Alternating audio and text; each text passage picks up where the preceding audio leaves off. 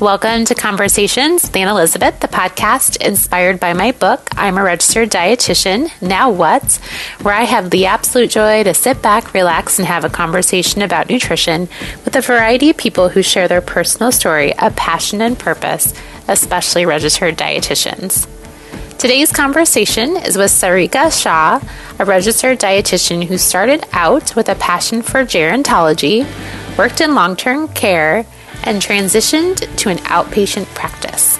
During that time, she realized there was a need for nutrition education for Indian Americans in her community, while she was also learning she needed a little more work life balance. She is currently expanding her private consulting business while helping Indian Americans make the connection between their health and nutrition. Please enjoy my conversation with Sarika.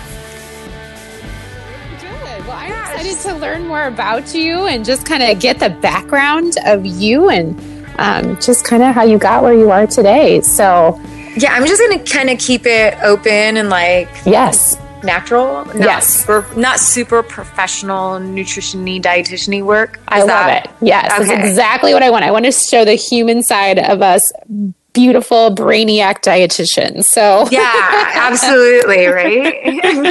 I like that part. Yeah. So why? So let, let's first of all, why don't we start? Let's kind of dig deep and go back to when you kind of got interested in nutrition, dietetics, health, and wellness. What was that moment for you that that's what you decided you wanted to do?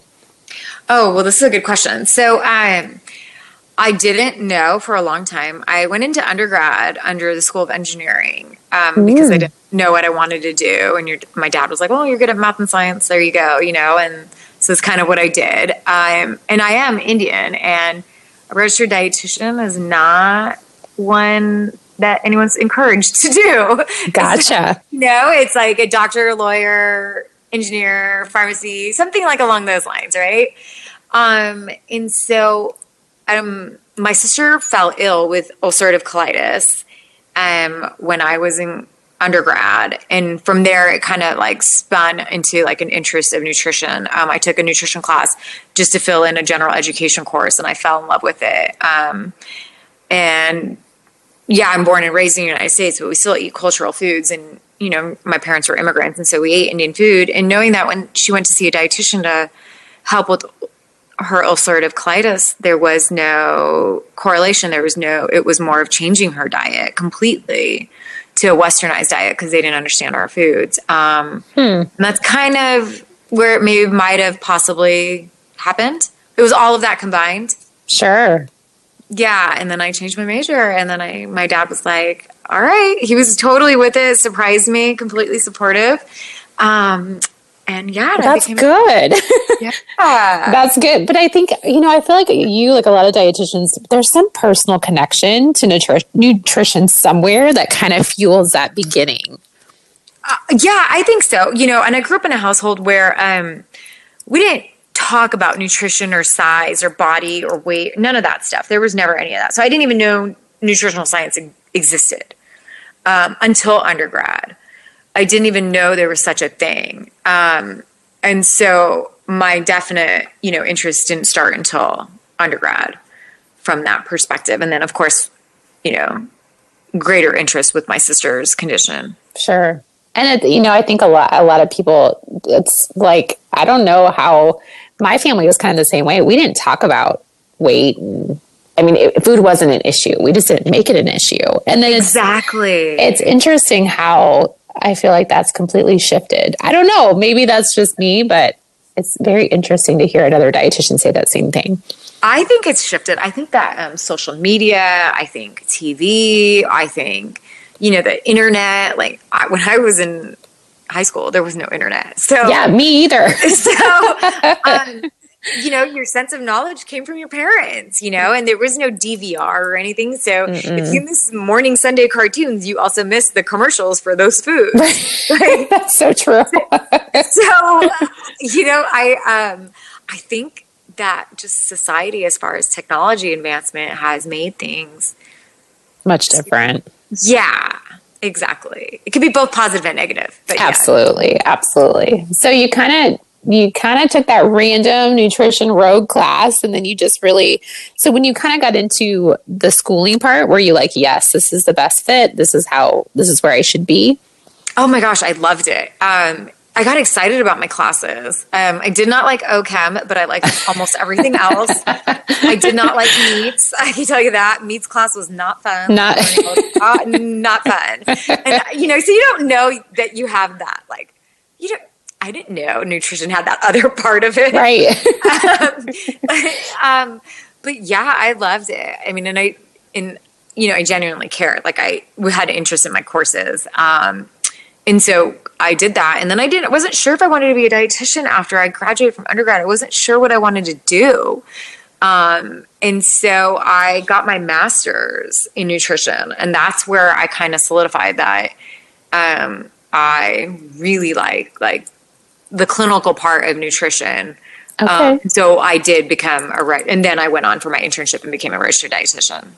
Okay, well, that's an interesting way of, do, you know, like I think a lot of people do their masters because they have to, but you actually kind of did it because you wanted to, and then you decided. Oh yeah, I wasn't sure. I was debating whether I wanted to do my PhD. What I, I wasn't sure what I wanted to do, and so um, you know, luckily my parents were super supportive and understanding, and so I kind of got to ride that confusion out and figure out what I enjoyed. Oh, that's good. That's good. That's lovely to have supportive parents that were yeah, like, get absolutely. done with school. yeah, no, I'm sure there was that. There was that behind the scenes. I'm sure, yeah. Especially because I'm a parent now, I can recognize that maybe. Um, but I am grateful for the revolving door that they always left open for me. that's awesome. That's awesome. So, what does what was kind of the first things after you did your master's, you did your internship? Where did you kind of find yourself landing as far as jobs and what your your passions were? Yeah, um, I liked gerontology. Um, I really liked old people. I just loved. I think that there was, I think, you know, what they call intuitive eating now, or you know, the mindfulness. I think that that was in that generation when I was in school. Was that older generation? They had that. They were aware of just how to eat and enjoy food and find that. Um, and I loved it. And I just kind of I don't know. I dove deep into gerontology. That was what my thesis was on. Okay. And then, um, so then I worked for long term care, which was a rude awakening to know that it wasn't what I thought it was going to be. Um, but I stayed with long term care for a long time. I did long term care and I taught um, at community colleges at the same time to give me, like, to stay abreast current nutrition. Um, and then I climbed the ladder with um, staying in long term care, which was nice. Um, you know, I got to see the corporate part of it where that took me away from clinical then completely and more oh. management, P and Ls, you, you, know, profit mm-hmm. and loss, all that stuff. Um, you know, in, in, that on all of this, I also got married and I had kids and um, and then I stepped down and I just became like a consulting dietitian for the company that I was with. Um, and so I was working part time and I was part time mom. Um, and then I took a two year break. Or no, not even a full two years. I wanted to go in for a two year break. And about a year in, I realized I took a break from working and just being mom. Mm-hmm. Um, I took about a year break to figure out what I really wanted to do. Um, I just was really stressed um, trying to manage everything on my own. And I didn't sure. want to hire help. My own pride was getting in i was stopping myself with my own pride. Um, if that makes any sense. Yes it does. And so i um, i took about a year off and then i joined a private practice which was a psych group. I'm a group of four psychologists um, and associated with two psychiatrists. And um, i was the in-house dietitian um, which was really amazing. I loved it. Did that um, i branched off on my own and then I joined Instagram because I was encouraged to and kind of landed here where I'm at now in private practice. That's so interesting. I'm I'm surprised they, that a private practice that specializes in psychiatry had a dietitian. That's interesting to me. Yeah, so they did psychology. So they were psychology. psychologists. Okay, so um, different. The two psychiatrists were like across us, and that's who where the referrals kind of you know they went hand gotcha. in hand because they write the medication. These psychologists did the therapy part of it, um, but yeah, a lot with OCD, um, body image. Um, they were really holistic from the overall perspective of, you know, and they had a range. Um, they definitely had children to adults. Um, and, you know, when parents seek this, they want the best, especially when they have children. Mm-hmm. Um, you know, it could be as simple as picky eaters as to food aversions, taste aversions, texture aversions, um, body image disorder. We did not do eating disorders though, um, because we the psycholog- psychiatrist that was psychologist that was there that was going to take that on kind of left the practice, so we didn't do that part of it um, because obviously that requires so much more. Oh, sure. Um, intensity yeah. and specialty. Um, but we did everything else, and it was really a holistic approach on everything. That's really that's awesome. That would have been an awesome place to land for yeah. sure. It was fun, and it provided me the flexibility that I wanted because I was still in that confusion of trying to be mom, trying to be dietitian, at the best of mm-hmm. both. Um, so I got to do both, which is nice. That's I feel like that. Yeah. Like I feel like there's just something awesome about that work life balance. That you know, once you have it, you're like, oh, this is how life should. This is how it can work. How it can all work. Yeah. It, exactly. It was pretty sweet. I'm, you know, and it was only like 15 minutes from my oh, house, oh, nice. so I wasn't commuting anymore. Um, it was really, it was really, really nice. Um, and the, we were treated like family. Like we, all of us got together, and it was actually a female dominated, you know, female created the practice. Um, they were almost all female employees, which was just really neat. It was completely different um, scenario, um, and I loved it. It was great. And so then um, it was in best interest for me to split off because I needed further as my practice grew. As I started seeing more, I needed different software and just everything as far as independence and all of that with my own clients. Um, I spun off. Um, I'm still, you know, they refer me. Patients. They refer their clients to me. Yeah, they still continue to do that. Um, so I, I don't market that on Instagram, but I do see them still. Um, oh, nice. And I love it. Love it. And right now I get to work from home 100% and with my kids and my family all the time, which could be a detriment at this point because of COVID. I know. I think everybody's starting to kind of change their. They're like, oh, you know, maybe it's time we not hang out so much. I know, right? And I'm in California. I feel like nothing's open. Oh, yet. really? Just, yeah. barely at outdoor dining. Oh gosh. So, um, and kids are not in school. At least my kids are not in school sure. yet at their age. Oh my goodness. So, um, yeah. We've been home for a year. Um, but it's been nice. I mean, it is nice, but I mean, I'm also ready for everybody to go back and me stay at home and do your thing. doing my work yeah. without everybody. Yeah. Uh, do you mind me backing up? I just want to ask you when you said when you got into working in long term care and gerontology, what, when you said it turned out to be not what you thought it was going to be. Maybe because you could speak to that a little bit. Oh my gosh. Um, I stuck my foot in my mouth. Okay. so um, I loved, so long term care gave me weekends off, which acute care didn't. And so I loved the part of the schedule of it. Um, but when I thought it was gerontology, I thought I was going to be able to practice much more of um, clinical nutrition, where I did, but not to the point of where it was beneficial to their health in such a positive way. Here, it ended up being more of um, you know, tube feeding calculations or TPN mm-hmm. calculations, wound healing, um, mechanical puree, you know, and I know that that's all changing now, but back then it was, sure. you know, thicken liquids, all of that, um, which I was not aware of. Um, I thought it was more of, you know, when they potentially had cardiac issues or Alzheimer's or dementia as you start to age, and then you try to find a balance with um, nutrition with that and maximizing that, um, where I got to only do a little bit of it. Um, but then when I started doing the subacute part of the long term care, you know, when there was subacute attached to some of the long term care facilities, that's where I got like the good taste of what I think I really enjoyed was the complexity of the cases. Sure. Um, where nutrition I felt really made a difference. Not to say that nutrition didn't make a difference in long term care, it definitely does, mm-hmm. and it did.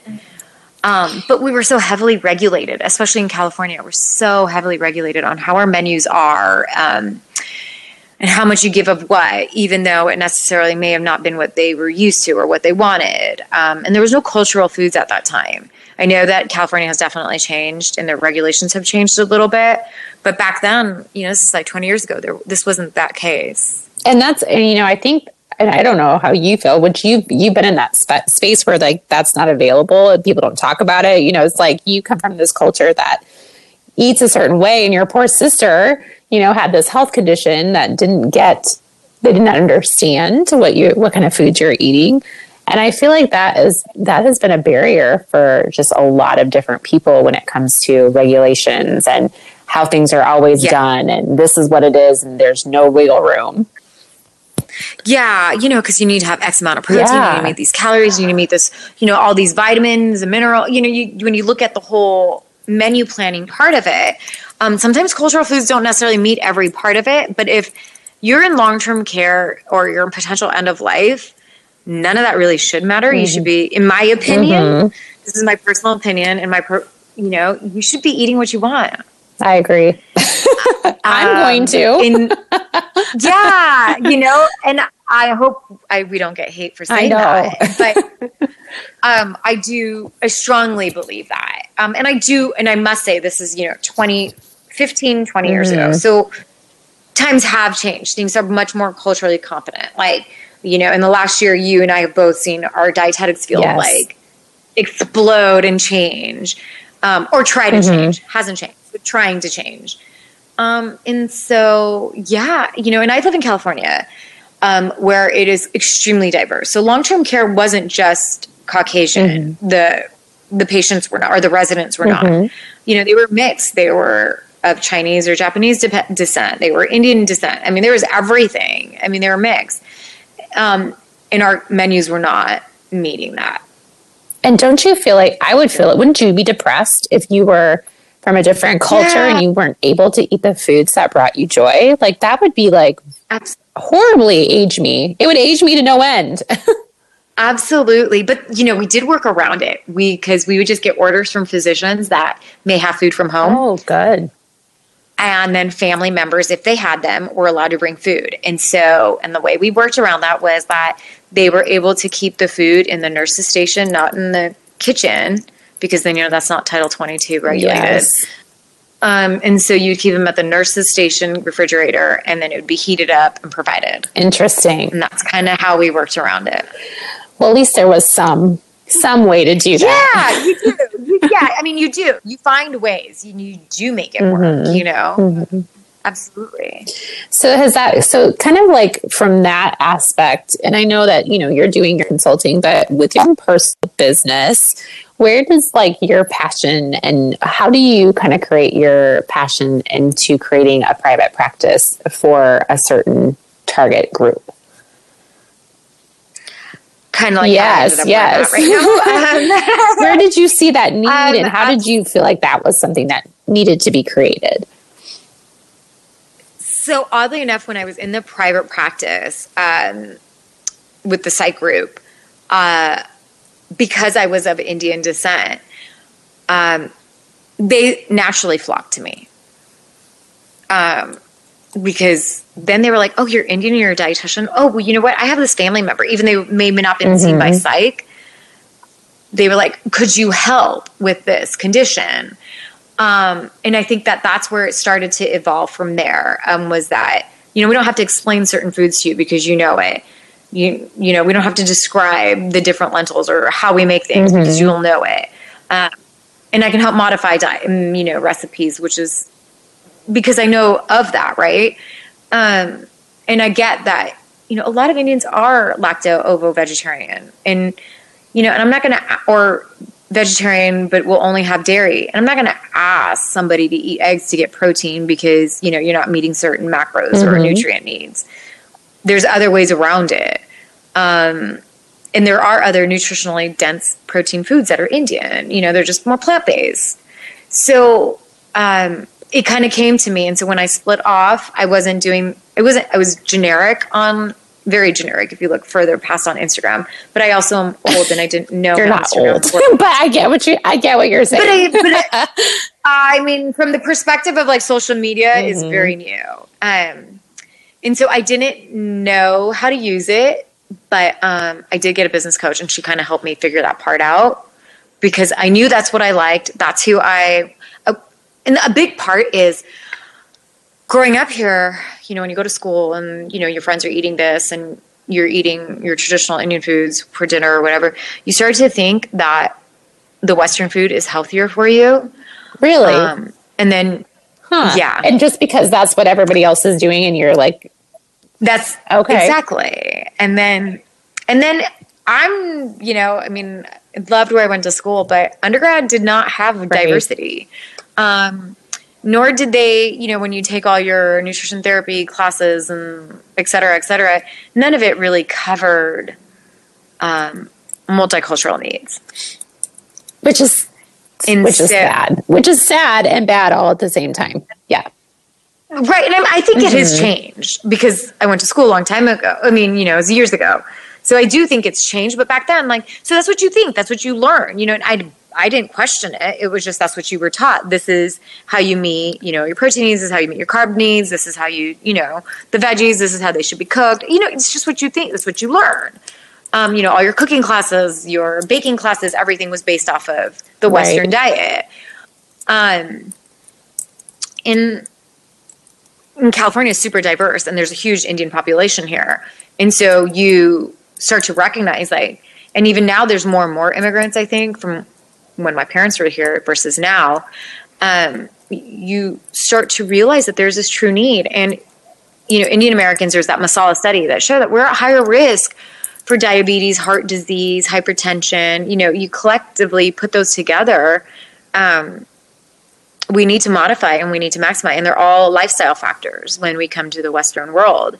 And so, what have we changed? What are we doing? Um, and so, it's reiterating to them that hey, you can still have your Indian food, but this is how we got to do it when you're adapting to the also the U.S. culture and having and having things available, not available. Because I'm guessing you're probably working with people from all over the United States, or are you kind of working strictly with people in, in California? No, I am doing all over the U.S. I don't do anybody outside of the okay. U.S., but um, uh, yeah, all over the U.S. I will. And yeah. so, like food avail- availability too, like that has to be a huge issue. Surprisingly, I have not had that to be oh, an issue good. because there is some sort of there's some sort of Indian grocery store or Middle Eastern grocery store or South Asian grocery store that carries almost all of our different lentils or spices. Oh, good, good. Yeah, I, I mean, and you to be honest, like Costco oh, carries sure. a lot, like Amazon. I mean, you can.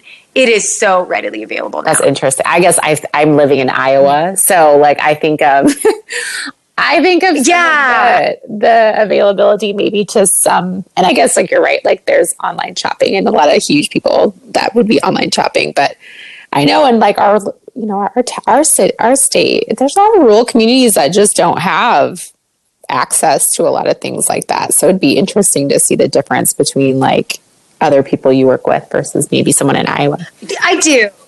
I do. Like, I have some that will say that, you know, we have to really plan and make it a trip to go out to the Indian grocery store. And when they do, you know, it could be an hour's mm-hmm. drive, but when they do, you know, they stock up and they, you know, get the goods to last them mm-hmm. for maybe a month. That makes sense. Yeah. Yeah. And, and, you know, and I believe in embracing both of the cultures when you live here. Like, that doesn't mean we don't eat sure. American. Oh, sure. Like, it's a balance of both, but it's, my goal is to not shut off and shut away what we have and think that you can't eat mm-hmm. it for health. Well, and I like how you on your Instagram, I like how you share your what products like you share like this is what i'm using today and i found this here and i like how you do that to oh. help even like me myself who probably doesn't even isn't even aware to know that that kind of stuff exists in these places yeah yeah and it's easy to yeah. right like i just I mean, if I'm cooking it, I might. I, I, don't always have my phone on me, so I do miss it a lot. But like, um, I do. I try to share just to say like, hey, and if you can't find this, you can use this. Um, you know, there's Whole Foods, there's Trader Joe's, there's normal big supermarkets mm-hmm. everywhere, and almost all supermarkets, at least the ones I've seen out, you know, on the coasts and stuff. Actually, almost everywhere I feel like where I've traveled, they have mm-hmm. lentils. So it's just a matter of how you cook it, whether you flavor them with Italian seasonings or Indian seasonings or however Right, you choose it to right. be. So what do you what do you what Yeah. is the biggest thing that you work with? Is it are you covering like all just basically all health conditions and how that how you can eat like both cultural, you know, palates for both? How how do you what's like the biggest thing that you practice and with with your clients?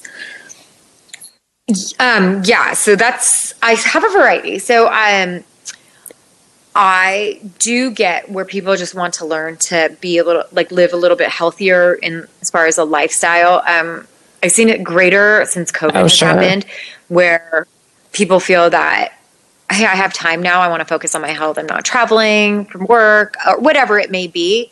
Um, or it could be, hey, I was, you know, the quote unquote pre diabetic diagnosis. I want to steer away from it. How do I do that? Or it could be um, just in general. Like, and so I teach them how to balance, you know, and how to plate and with Indian recipes that they have, like their family ones, how do you modify it to make it possibly healthier? Or maybe you don't need to modify it and they need to hear from a professional that it's fine, eat it, don't worry. Uh, and don't sweat it, right? Um, and then there's certain flours that we like millet flour is a common flour that we use in Indian food and we should eat it. It's great. Um, and so I think that there's just some stuff that you need to encourage them and let them know um, that they're doing things Sure. correctly. And that's what you have to you have to know a lot of Um, things then. Like you have to be like the all around dietitian. Well, I mean, the American stuff you know, right? Like, because we learned it in school and I've practiced it for so long. Um, the Indian stuff, even though I know how to cook it and I eat it, we have tons of different um, variants of food um, because the, each region has their own cultural foods from India. So I don't know all of it. So some there is a learning curve for me too, but our basics are all very similar. Um, you know, the rice, the lentils, the veggies, all of that. We might just have different names for it and cook it slightly different. Um, and so it's learning those ratios and how to plate and how to teach them how to balance it. Um, you know, and we all use chickpea flour. I mean, chickpea flour has been huge in the Indian diet. I mean, for a very long time. Um, and so it's using that. And And, and you have to do, and you have to be an expert in all the health conditions too. Yeah, right. But you do. But, you, but we we know that. I feel that that I feel like I we've learned. We know how to manage blood sugars for the basics. You know. I, you know, and if somebody's a brittle diabetic, I have a another dietitian that I refer them to who's also Indian, but she's a CDE because I that's I'm not a CDE, and so I'm not going to do that, right? But I also teach them, you know, just like anybody else, the healthy relationship with food, not viewing foods as bad as good, but as mm-hmm. fuel. You know, fuel your body correctly and learn to listen to it. You know, let's go back to the way we were, our roots, and you know, and you eat when you you stop when you're full. You don't need to snack all the time just because that's what we have readily available in the U.S. I mean, convenience packages, right? Um, and I think there's a lot of nutrition noise.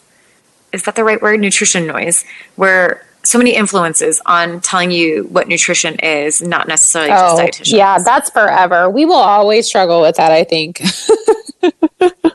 Yeah, and so then uh, you know, and then they'll be like, "Oh, I heard this, and there's this, and there's this," and so you know, and and as I've practiced, I've actually had to learn a lot more about Ayurvedic medicine, which is not Western medicine, um, and it's just a practice of life. Even though it has medicine written in it, it's not science. Um, it's just something that's been practiced, and so I think that Indians, especially new immigrants or immigrants, more recent immigrants, um, get caught up in do I how do I balance the Western and Eastern medicine? Oh, interesting. Yeah. Um, and so that's a harder one. Um, and I've learned to now just tell them up front, like, I don't practice it and I'm not going to at all guide you through that. Like, they're completely different. They often conflict.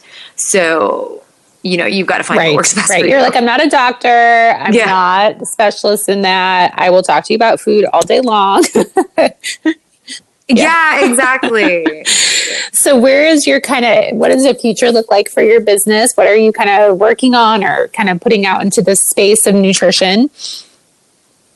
Yeah, so I am have been working and am still working and it's taken me forever. Um, I want to do a nutrition course, like kind of basic nutrition 101, but for Indians on the nutri- Indian diet. Um, just in general, and I think it could help practitioners, but I think mainly even Indians, they can just kind of learn like simple, you know, pan swaps or simple food swaps. Um, you know, the importance of nutrition through the Indian lens, like mm-hmm. our Indian food, you know, not medical nutrition therapy, but just think of like, you know, just how we plate foods and how we currently do, but you could easily do this instead with our food. Interesting. Uh, yeah, and so I'm working on that. And that definitely would help. I feel like as dietitians that would like to learn about that, I feel like that would be a great benefit. Oh yeah, yeah. So I think um, where I struggle is I think I'm right now. I'm just trying to make it towards the mm-hmm. clientele. Uh, and then maybe modify it for diet. That would be maybe put that in your thought process of, of doing that once you get done with your for your clients. But that I still feel like all there's a lot like you know we were talking about like cultural competency. It's like I think we all will struggle with that for quite a while. But the more things, the more resources yeah. that are out there, like if you would create that, that would just be so helpful for our profession. Yeah, so I I have to work on that though, but I've been working on the one for clients, and so I think that that just you know because sometimes they just want to see me to tell them what is right and what is wrong, you know, and I think that um, some of that can just be solved by coursework. They don't necessarily need an appointment with me, and they can learn to figure out what's best for them mm-hmm. by feelings um, and knowledge. I think knowledge is huge and empowering. Absolutely, absolutely. Um, and then is, do you have any advice for like from your experience and you're a young dietitian because I'm, we're probably the same age. So we're just going to say, we're going to say we're both young, but when you think about what you've learned over the past and what you think about where dietetics is going, you know, as a private practice dietitian, do you have any advice for anyone thinking about it or currently in private practice? What have you learned along the way? Um, so, a couple things. So, just as a dietitian, I think my guidance would be it's okay to say you don't know um, and get back and do the learning. That's always humbling for yourself, but also for them so that you build that trust factor. We're not going to know everything. And I don't think there's any shame in saying, I don't know, let me get back to you. Um, and if you truly don't think you can help them, it's okay to refer out. Um, I think that dietitians sometimes starting out so this is the new dietitian that might be starting out in private practice or anybody considering starting out private not all clients are going to be for you. Um, and that is okay because you're not going to solve the world's problems but there may be another dietitian better suited for them. Um, and then find out what you're truly passionate about and that's who you aim for and that should be your clientele don't get swayed with what you see on social media from other dietitians, thinking that that should be your thought process. Figure out what you really believe in and kind of go with that. All very wise words. I would echo yes, yes, and yes. yeah. Right? I don't know. I think I think we come out of school sometimes thinking we're there to solve the world's problems and know mm-hmm. everything, and that's not true. And it's exhausting. Yes. so exhausting is, and I have, and I can tell you, I have no problems these days saying, I don't know, uh-huh. let me get uh-huh. back to you, because things change, you know, and science is constantly right. updating. And that's our profession. I mean, we have to be able to adapt and learn and keep growing. Otherwise, we shouldn't be doing this job anymore. That's mm-hmm. very true. Actually, very, very true. Yeah. Good advice. I like it. Okay. So now for some other hard questions. Um, I like to end mm-hmm. my podcast with questions that are you did all the easy ones. So, um, share with me some foods that you enjoy. Foods that I enjoy. I love ice cream. That is my favorite. um, love ice cream. Foods I enjoy. Um, I like a good loaf of sourdough bread. I love lentils. Um, sprouted lentils are probably mm. my fave. But um, I like lentils, whether they're Indian or I make a vegan bolognese out of it or a soup. Um, I think that they're pretty, it's probably the most versatile food, I think, in my pantry. Um, and then ice cream and bread. bread. Do you have a favorite? Yeah. Sourdough, Sourdough. is the bread. Um, favorite ice cream flavor? Ice cream. Um, All of yeah, them? it's pretty All much of them. yeah, maybe anything. Something that has to have chocolate in Okay. it. But, or maybe Jamoca. Ooh, almonds, but- that's a good one. I've never had sprouted lentils. I'll have to. I know. I just was like, oh my gosh, I've never had sprouted lentils. I think I have a. I think I might have it a reel on it, or or no, maybe I don't know. I don't know. I have. I know I have somewhere how to make them Okay. quick at home. Not quick, but how you can make Okay. them at home. If not, Okay. I'll send it to Yeah, do. I would love I yes, I need to try this cuz I I have found a love for lentils over the past few years. And you're right, they're so versatile. They're it's amazing that what you can use them in. So amen to that. Yeah. Yeah. um, beverages that you enjoy. Well, water. Yes, you're you the know water me, you follow Me on queen. Instagram. I am huge on water. Water. Um, I like hot, like my own home hot teas that I like to boil, like ginger Mm. in, um, just ginger, ginger and lemon, or ginger and fennel, um, fennel seeds. Mm. I like to just boil that, and sip on that throughout the day. Um, I'm not too much into bubblies or Sparkling, sodas yeah. or anything. Yeah, and then I definitely like a good glass of Pinot. Can't go wrong with the Pinot. That's like, yeah. No, yeah. So I must be honest about that one too. Um, any scents or smells that you enjoy? I like the smell of lavender. Um, I like the smell of vanilla in a kitchen, and I and it. I like boiling um, cinnamon sticks in water when I'm cooking Indian Oh, food. So the smell is not as pungent. interesting. That's my a really good idea. like cinnamon and um, cinnamon sticks and cloves. If you boil that, and if I have an orange or something, I will throw that in. But I boil that in on the back burner while I'm cooking, and so that the the smells of the masalas or the spices that we use Are so don't strong. like you know strong. Yeah, that the whole house isn't smell like. Interesting. Good idea. That's probably good for any strong smelling food that you cook.